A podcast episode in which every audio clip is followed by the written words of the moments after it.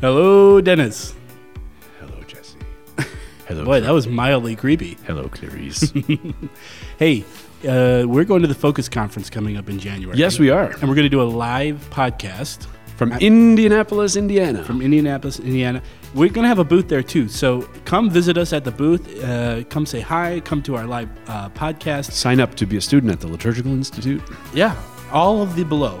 And also this week we continue talking about Sacrosanctum Concilium, which is great. It is like a gold mine that never ends. Diamonds, rubies, emeralds, I'm okay with it. Topazes, chrysophrase.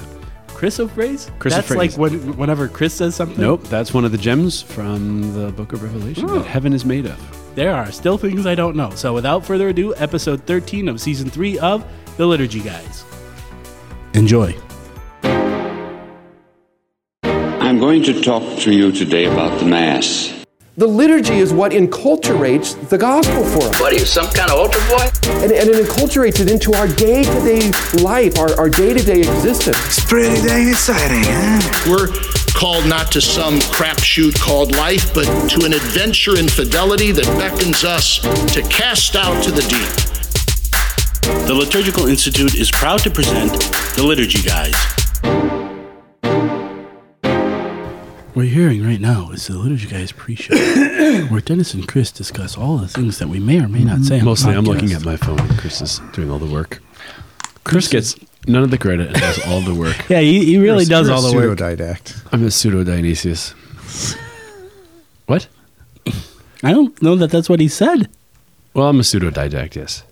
Mr. Dr. Is that David like a Fingerberg pseudo called me an autodidact. What is that? I don't know. Would you be uh, flattered if someone called you an autodidact? I would be offended no matter what it You're such an autodidact, Never Jesse. offended by anything. I'm always offended. I'm offended by that. That I've- thought of yours. I've found I ways. am too offended. I've found ways to offend Jesse, offend Jesse over the years. An autodidact, didact means what, Chris?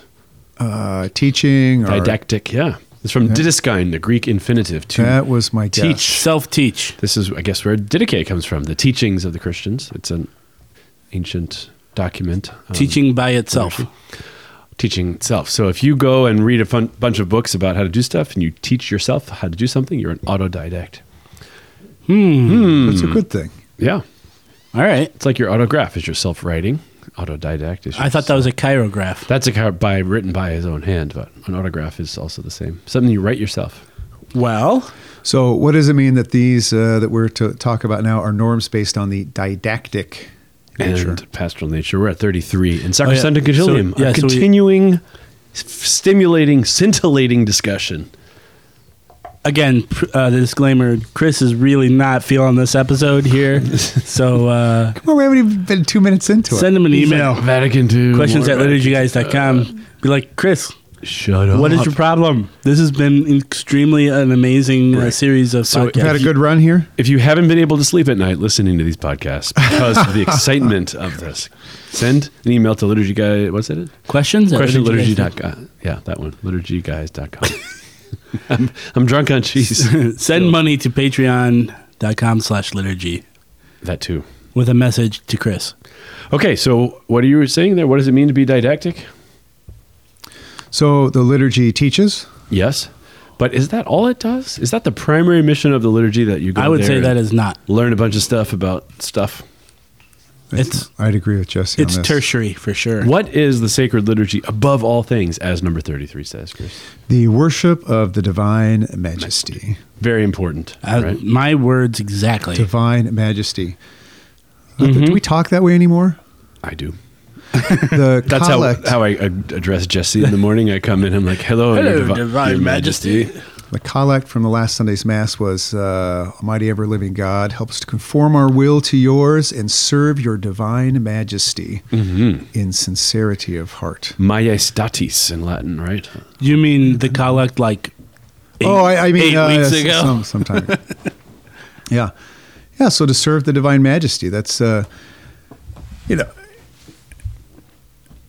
what's the word? Egalitarian and, and whatnot. So we don't speak of each other having majesty and whatnot. But uh, God's not like each of us.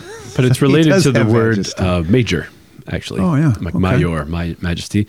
So we worship God's greatness as God, It's divine majesty. Greatestness. His God's bestest. He's our bestie, but in the divine sense. So that's the number one thing that liturgy is about. However, However, it also contains so number 33 Instruction says, for the faithful. Much instruction for the faithful. So by way of scripture and by way Well, that's just it. So do you have- homily. do you, Every have way. teaching masses? Do you have catechists? Do you have commentators? Do you how is it that they're taught? The paragraph continues, for in the liturgy God speaks to his people, and Christ is still proclaiming his gospel, and the people reply to God by both song and prayer. So the principal didact, if that's the way to put it, is uh, not necessarily the priest, it's God himself speaking to and forming his people through the priest and through the signs and symbols of the liturgy. and sometimes that's with words, right? So you have the entrance antiphon. He who ponders the law of the law, Lord, day and night, will yield fruit in due season. Oh, so maybe I should be pondering the law all the time so that I can Oh, yield fruit. Okay. When is due season? well, right. And what does it mean to yield fruit? You So and I have different thoughts when we hear those words. so there's you know stuff there. But then if you're in a big church and it's hushed and suddenly everything begins and you hear this gregorian chant singing this and you smell incense and you know the, it's like trumpeters up there you're like whoa what's going on? Something important and the priest enters. That is also a way of learning about the majesty of god because the majestic actions teach you stuff that is not necessarily in the the words alone Dennis, were you like a ghostwriter for this paragraph number 33? i wasn't Because listen to this. Most That was like says- word for word. It, it, well, it was pretty much. It says the visible signs used in the liturgy to signify invisible divine things have been chosen by Christ or the church. Thus, not only when things are read, which are written for our instruction, but also when the church prays or sings or acts, the faith of those taking part is nourished and their minds are raised to God so that they may offer Him their rational service and more abundantly receive his graces. So, bingo, bell, bell, bell for you. It's not just that there's this, see, because the, I think this is a safe evaluation. Following the council, uh, a lot of the reforms to the liturgy became very cognitive, strictly didactic, Wordy. uh, very verbose, and that's right because it's supposed to be didactic. Uh, but the casualty in all of this was that these signs and symbols and silences and everything else in the liturgy was downplayed. But this is clearly not what number 33 is saying. It's not only in words, but all of these other things are meant to be informative to the person. This is the playfulness of the liturgy, right? You walk around in this place of eternal glory and splendor where God is adored and and uh, His Majesty is evident. So, practical decision, right? I have to pick a chasuble, right? I want this chasuble to be didactic. Well, what does that mean? You write a slogan on the back, or you have a bunch of little kids' faces or something. You know, the Children of the World chasuble. What's the slogan? Pray it forward. Whatever, whatever it is. Um, but well, how no. about this? How about your chasuble says chasuble on it, and your altar says altar, and your ambo says ambo, and thing. I mean, that's didacticism to, or to if the it extreme. says this is important, right? No, it doesn't have to say that. Just make the chasuble lovely, glorious, embroidered, golden, Because whatever there's- is, so that it's by definition teaching you the importance of what's you can happening. be you can be didactic through experiential teaching and through an encounter with Christ and through an encounter with this heavenly liturgy and heavenly Jerusalem. And so we in the big thing right now is everybody's talking about is discipleship and evangelization and, and, and, and encountering Christ and everything. But you can do that through the liturgy. You can do that, and that's also didactic. Yeah. But if someone loves you, right? They you experience their love of Christ, the love of Christ. They experience the love of Christ in you. That's not here's a textbook. I'm supposed to love count you the because ways. step one said identify the you know the, the mark. Two, love the mark till they love you back. No, that's not it. It's, I've experienced Christ's love through you, and that is an actual learning process of what it feels like to be loved. And it might be more effective depending on who you are. Well, right. Well, and beauty. I don't that know. leads that. Ah, way, right? That's exactly where it's going. So, Ah, do you one remember brain, that? one do you remember that youth synod from months ago now? Oh yeah, And that was I d- so long ago. I don't know how long or how closely or not you followed what was coming out of the youth synod, but the things that uh, maybe this says something about the the types of news I follow and the websites I look at. But there was a lot of stumping by these bishops and uh, groups at the youth synod about bringing back tradition and beauty for the youth. Do it. because beauty is attractive and it's informative and it's evangelical and it's not simply and we need these other things too. We need sort of um, dogmatic expository classroom type of teaching. But and again i think that's where a lot of as far as i remember this after the council there was a really a tendency to downplay sort of the medium of beauty and the symbolic and the poetic uh, eh, through these signs and symbols and stripping it down to to purely a cognitive sort of well although many people would say if only we had the Is that kind of like this, this but pendulum theory, like going from one extreme to the other? So maybe they thought we're doing so much of this that maybe we don't need to do so much and we need to be more. A lot of it grew out of the next paragraph, 34. Well, let's find out what that is. which says the rites should be distinguished by a noble simplicity. They should be short, clear, and unencumbered by useless repetitions, comprehensible, and normally not require much explanation. Okay, so First of all, we did an entire podcast on On noble repe- simplicity, repetitions. So and repetitions, Right. But also noble simplicity. let's Go repeat all this in Yeah. a fanciful way. So, if you hear noble simplicity, you think, oh, well, it's got to be kind of low, ordinary, plain unimportant. stripped down boring But I know I've said this. I don't know. How Knowable. Many, how many times? Knowable what does comes noble from- mean? Knowable. Knowable. It's a false cognate. able to be No, it's a real cognate. no. It's a uh, contraction of the English word knowable, and it comes from the Latin word nobilis yes. i only know this from you so and that comes from the infinitive nocere, which is to know, right? So if something is knowable, that means that it reveals itself. And so a knowable simplicity means it doesn't have anything more than it needs to reveal what it is. So we're talking again about the ontological reality of things, we're talking about the nature of things. And if you goop a lot of stuff on it, right, then you can't see it. Put 15 winter coats on you, Jesse, and maybe we don't know who you are under there. Isn't church architecture supposed to have a noble simplicity? No, it is not. You are the worst person who has ever lived. go put your coat I know on. all of the buttons to press. all of them. Yeah, so art and architecture, it says, are supposed to have a noble beauty, but we'll talk about that later. But noble simplicity, short, clear, and unencumbered by useless repetitions, meaning don't waste people's time with things that aren't proper to the literacy. What do we do a lot of the time? Trashy complexity instead of noble simplicity. this is my, I officially Boy, put that out there. Give it to me complexity. gently. I want the footnote for trashy complexity, right? Trashy Oh, you stuff. got it. That's not about the revealing the things of God and complexity. We add all kinds of processions that don't exist, or we have little kind of made up rituals, or the music is kind of crummy. And then, even though the priest is already at the chair waiting to start, we're singing four more verses of the crummy hymn. This complexity, this extra stuff that That happened to me on Sunday. Did it? The Priest is waiting until we during the processionals, and it's just he's just waiting there for two verses. Right. Even though the, the entrance chant is supposed to accompany the procession mm-hmm. Uh, to the altar, and so that's that's a condition where you're not actually having noble simplicity. You- You're having a kind of complexity of things that don't belong there, and so instead of saying what is the what is the nature of the entrance chant, oh, it's that music that stimulates our mind about the feast or the gospel reading that day, and it's supposed to encourage us to ponder that and finish when the priest at the chair. What do we do? We fill people's minds full of other stuff in questionable theology and questionable music, and then we keep doing it after the priest is there and make everybody wait. It's kind of like the uh, hymn at the end of Mass. It's not really foreseen by the missal that there's a song at the end of Mass, and especially to sing all the hymns verses after the priest is gone, you know, instead of kneeling or, you know, doing your thankful. That's when all the people should prayer. leave mass early after the blessing. Well, there you go. Well, ite missa est means mass is ended. Yeah. It says in this, it, mass ends when the priests and ministers have departed. Yeah. So short, clear, and unencumbered means say the black, do the red, right? It doesn't mean don't say the black, make up other black, and don't do the red, just because that seems too complicated. So if you do the missal as it is given, then you are by definition avoiding useless repetitions and you're doing the noble simplicity of the Roman rite.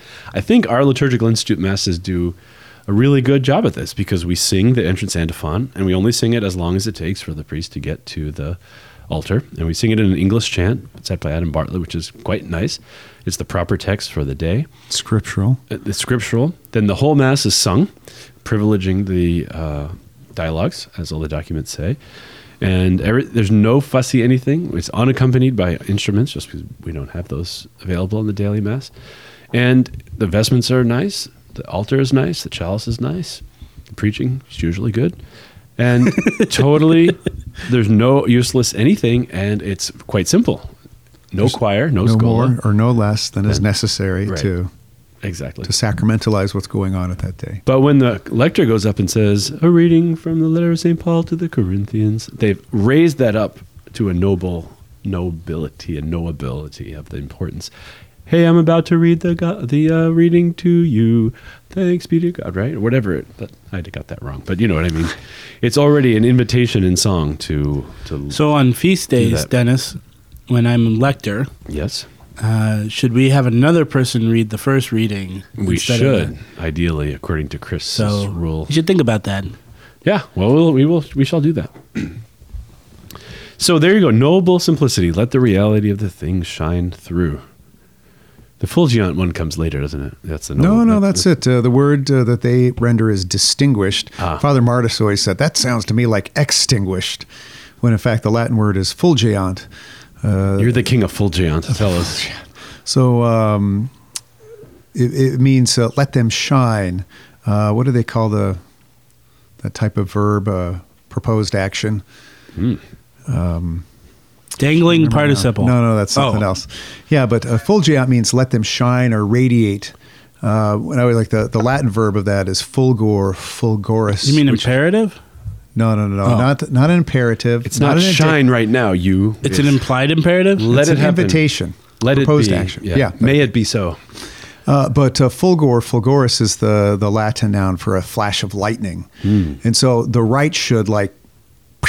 Like a Flash. flash of lightning should radiate this nobility, which has no more or no less than is required to make the substance shine out in all of its radiant splendor.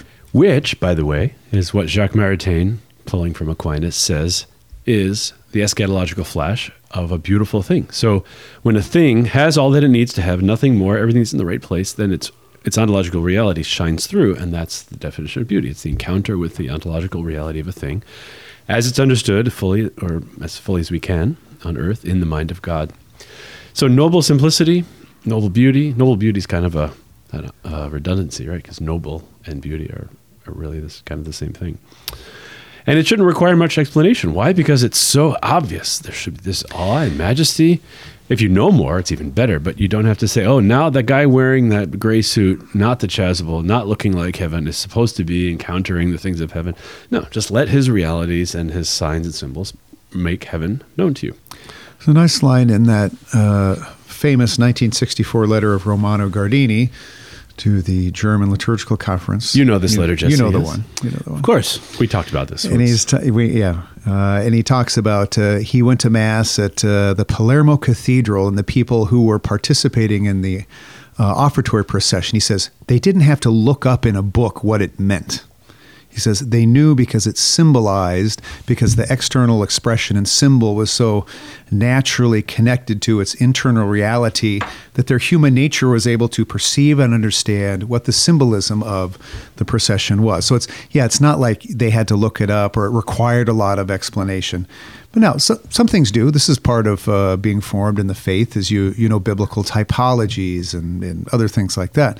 The more you know the Bible, you, the better you understand and appreciate how the liturgy symbolizes. But this is the type of didacticism that the council at least has in mind. It's not a catechism class.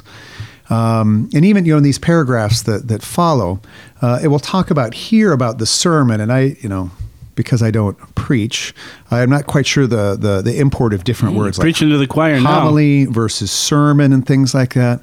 But I gather that you know a lot of the sermonizing um, at one time was was especially catechetical or uh, moral and things like that. And obviously, those are good things that. Um, maybe we have lost along the way. There's moral confusion uh, all across the culture. Uh, but we don't speak of the sermon so much anymore. We speak of homilies that are um, you know what, what what makes a homily different from a sermon is it's maybe formative and it draws from the reading of that day. That's one of the key things is that it's Yeah, they're not catechism lessons. Explaining the gospel and what its Mm-hmm. kind of charig- kerygmatic messages. What's kerygma, Chris? uh, it's the preaching of the good news, right? It's the, the kerygma is the message that um, you know it, it's the plane of the mystery that we hear about at, at some readings that Right. the So God- 35, number two here says its character of the, the homily should be that of proclamation of God's wonderful works of his, in history and salvation, the mystery of Christ ever present and active, active within us, especially in the celebration of the liturgy, right? So it's not a place to memorize the commandments or the beatitudes or whatever, as good as those things are. The yeah, exactly. The- is The, point is not to downplay that you know, you know Christ the, the council you. wanted to get away with the commandments or you know, moral teaching or doctrine and things like that. But they're putting a little. Uh, it seems you know a different emphasis on liturgical preaching is a different type of species than catechism classes. Remember my uh, horror story homily, my homily horror story? Oh man, I think I've one? heard so many. But go ahead. No, this was when I was uh, I went to a mass of a parish quite traditional in many ways, very excellent. But it was the feast of the Transfiguration, and I was like, "Wow, Jesus transfigured on Mount Tabor. We can all shine through a divine life and divinization and grace and the Eucharist." And I was ready for that. And it was a 15 minute old school sermon on the number of ways you could break two of the commandments. I forget which ones they were, three and four, four and six, something like that. And literally went like this Continuing our series on the commandments, you could violate the fourth commandment by doing this. So many people in our world today violate the commandment like this, and nobody seems to care. You could also violate this commandment by doing. I think they already know how to violate. 15 minutes of that, right? And I want to say, we just heard the gospel. What about the gospel? What does the transfiguration mean for the mystery of Christ evident in our world? Not a syllable, not one syllable. Look, I'm an, already an expert on sinning. It's the glorification part that I need practice on. I could write that home. No, there's nothing wrong with working some help into a homily about scripture and say because God wants to divinize you, you shouldn't violate the commandments because they get in the way of God making you what he wants you to be. But if you talk to old enough people, they would say the old school homilies weren't really or sermons weren't always about the scripture and they weren't about the mystery of God and they weren't about what was happening in the liturgy. And that's not what it is, apparently. Yeah, this this would be a good podcast. Maybe is uh, a couple years ago there was a, dir- a homiletic directory um, that had been called for, I think, by John Paul II, maybe and or Pope Benedict XVI. That came out under Pope Francis on you know on, on the nature of uh, liturgical preaching. A homiletic directory. Mm-hmm. Revisit. Right, we're cruising to the end of this chapter here now. Yeah, you better hit number thirty-six. So this is the big Yeah. one. Okay. Particular law remaining in force: the use of the Latin language is to be preserved in the Latin rites. What? Ding, ding, ding, bang, I bang, thought the. Second Vatican Council you know, told you to get rid of Latin. Well, Latin is the language of the Latin Church. Who'd have thought? Who would have thought it, right? thought? Now, it then right away follows, but the use of the mother tongue is um, sometimes helpful in the Mass and the administration of the sacraments. Um, its employment may be extended. And this will apply in the first place to what? If you were just going to think, if you could only Music. use the vernacular in a couple of places, where would it go? Oh, the dialogues. Wait. What, whi- which parts would be most fruitful for you to hear in the Oh, vernacular? uh, the the scriptures and the homily. Well, sure. The homily was always in the, the native tongue. Um, the scriptures and the prayers and chants, it says. So the readings and directives, and to some of the prayers and chants. So usually that's described as being the prayers of the faithful, And even prayers and chants. even prayers and chants. So there you go. So um, then it says, you know, that they have to decide how to do these translations, and they have to be, these decisions have to be approved by the Apostolic See, um, and so on. So there's a little bit of legalese about how you do that after that. But yeah. But remember, all of this is under the umbrella. The, this chapter head is about the didactic and pastoral nature of the liturgy, uh, which comes about through God communicating through the rites to you and you reciprocating and speaking to God through language, through scriptural texts, through the homily, through the language, different prayers and chants, is how is it that you can be formed uh, in the truths of the faith and really your whole person can be formed according to the substance who's uh, Christ the Logos. And later, you know, more and more permissions came out to add more and more vernacular to the Mass. It's not like Vatican II said only certain places and then everybody did what they wanted. They, there's permission now to do 100% vernacular liturgy. It's not the whole world acting in disobedience to the, the norms of the church. Although, I mean, take take the what's going on in the world today. You hear uh, the youth synod, or I've heard bishops say, you know, just this week, you know, about introducing, and this happened for a few years now, that uh, I'd like to see more parts the people being able to sing or say more parts in Latin, like the you know the ordinary of the Mass or things like that. So. Um, after very quickly abandoning all of the Latin, right, and it's not hard to find people who, who think the Second Vatican Council, you know, uh, prescribed that Latin should be eliminated. You know, if, if we use Latin parts at uh, at my parish, people say this to me afterwards. Why are we going back to before the council?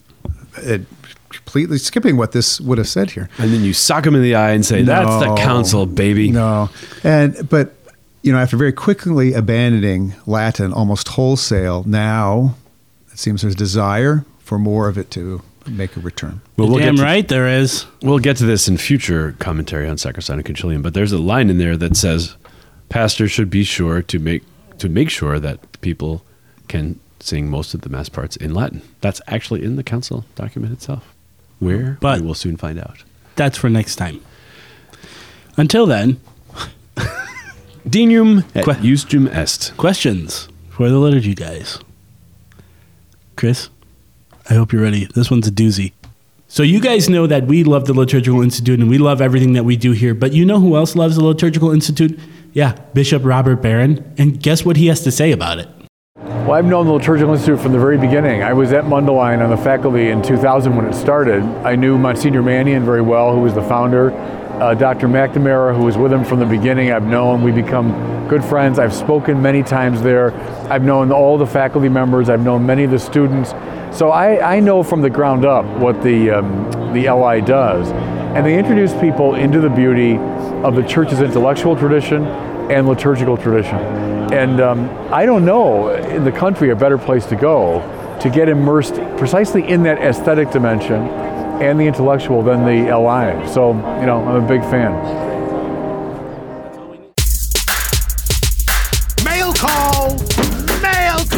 Oh, Moses, Moses, why do you question me? Why do you care? Today, we have a similar debate over this. Anyone know what this is, class? Anyone? All right, we have a question. Yes.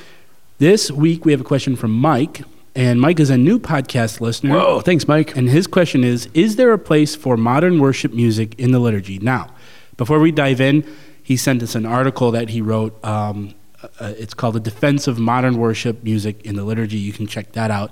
But I, I assume for this instance, he's talking about possibly praise and worship music or more uh, contemporary music. Is there a place for that in the liturgy? You want me to answer this? Question? I do, Oh, yeah. okay. okay. Well, I have thought about this for a long Your whole time. life. many, many moons. I was the only kid in uh, junior high school writing essays for English class about the difference between Gregorian chant and modern sacred music. So I've been thinking about it a very long time. Wow. Yeah, I, know. Just what I thought you couldn't be even nerdier. Oh, know? here I am. Yeah. Well, here we go. So, modern is a funny word because modern could mean composed yesterday, or modern could mean it's taking on the principles of modernity, right? So, modernity, as a intellectual understanding of things, has a couple of characteristics. Um, Bishop Barron wrote an essay about this many years ago and listed some of the characteristics of music. But one of them is a certain scientism. The thing's only valid if they're scientifically verifiable. One is anti traditionalism. So, by definition, modern is not old. And there's some other things like that, that the, the subjective primacy, so my emotions come before my intellect and so on. So if you want to say modern music, you have to say, okay, is it modern music or is it modernist music? It's like modern architecture could be built yesterday, but could be very deeply traditional, or it could be modernist and take a position. Oh, I even, see. Even That's a- 80 years ago when it was good built, clarification. that it does not, by definition, continue the, the great tradition. So, modern music and modernist music, two different things. So, there are a number of composers alive today. Kevin Allen is one. There are others at the CC Watershed um, website, Chant Cafe, who are alive today, composing at this very second, probably at their piano somewhere. And it's modern with a small m, but it's not modernist. It sounds like it's continuous with the great tradition. So, there is definitely a place for that. So, what's different between modern and, and modernist is this question of you know timeliness. We're talking about chronology. Is it old? Is it new? Is it modern? Is it yesterday? Is it today? None of those are liturgical questions, right? What's the nature of the liturgy? What's the nature of singing in the liturgy? And you know what comes in handy there is this distinction between liturgical singing and devotional singing. We've talked about that uh, before. So there are plenty of people out there in the praise and worship world who do really great devotional songs, and they're really, really good for a Focus Conference or a Steubenville East or a Adoration. Adoration, 24 hours, and it nourishes a lot of people's devotional sense of things. And the church has always had devotional music, and that's fine. It's excellent. It's necessary, in fact. But n- most devotional music is not liturgical in character. In the strict definition, liturgical music takes the text of the Mass. So the proper antiphons, the Kyrie, the Gloria, the Creed, whatever it happens and those be. are things that are already written. They They're- exist already. They're in the missal. Okay. The, the words. And then, so Bach could write the B minor Mass with the same text as Palestrina 100 years earlier. And then people in the 20th century, Bruckner and Fauré and Poulenc wrote beautiful sacred liturgical music, Mass settings, and so on. But you know what might be handy is in 1958, um, right bef- basically right before Vatican II, uh, there was a document Rome put out called, if I can find it here, I hear it. I hear it. De Musica Sacra et Sacra Liturgia All right. on sacred music and the sacred liturgy. And so they actually came up with five or six different kinds of music here. Um, one of them was Gregorian chant, one is sacred polyphony, one is modern sacred music. So there's your question. So Okay. that would be music that's composed yesterday, but still is in the character of the liturgy. And that's the primary thing. Does the music And that's what Ke- the- that's what Kevin Allen is doing. You would say. yeah, I would say so for Okay. sure. Right. It's contemplative. It's aspirational. It starts with the text of the mass. Uh, there are other composers too doing things like that. But then he distinguishes between popular religious singing as different from modern sacred music. And that's a really important thing. He's real high on popular religious singing. He says it grows out of our nature as human beings who love to sing words of praise to God. But it's not necessarily the same thing as the text of the liturgy itself. So what's really good, I think, is to not say, well, devotional music, the Matt Maher, the, the people who are writing modern songs, that that's all bad. On the other hand, it might not just seamlessly blend into the liturgy because by definition it's it's not uh, liturgical. And so you have to say, okay, well, how do I find out if it belongs in the liturgy or not? And then you have to know what the liturgy is as the voice of, of the bride to the father and the people joining in that song. So does is the song us in a devotional way doing our private prayer to God or is it the corporate nature of the mystical body addressing God the Father through the action of the Holy Spirit? Then you can say modern or old, is it liturgical? That's the real question and that's how you deci- decide if it belongs in mass or not. So, a clarifying question: Yes. If a classical a classic example of a praise and worship band, Matt Maher, Hillsong, whatever, if they created an arrangement of music for the mass, but they used the antiphons, would that be okay? Well, it's a good start, but then you have to ask the question Does the liturgical text have music that actually clarifies the nature of the text as liturgical text? This is why Gregorian chant is always held up as a primary thing, not because it's Gregorian chant, but because what Gregorian chant does is it grows out of the meaning of the words. It's kind of an exclusive use only in the, the sacred realm. Uh, where as soon as it starts to become pop music, then it seems like we're taking a secular mode from the secular world and sort of putting it in the church. And so that, by definition, might unsettle some people. And liturgical music should never be unsettling.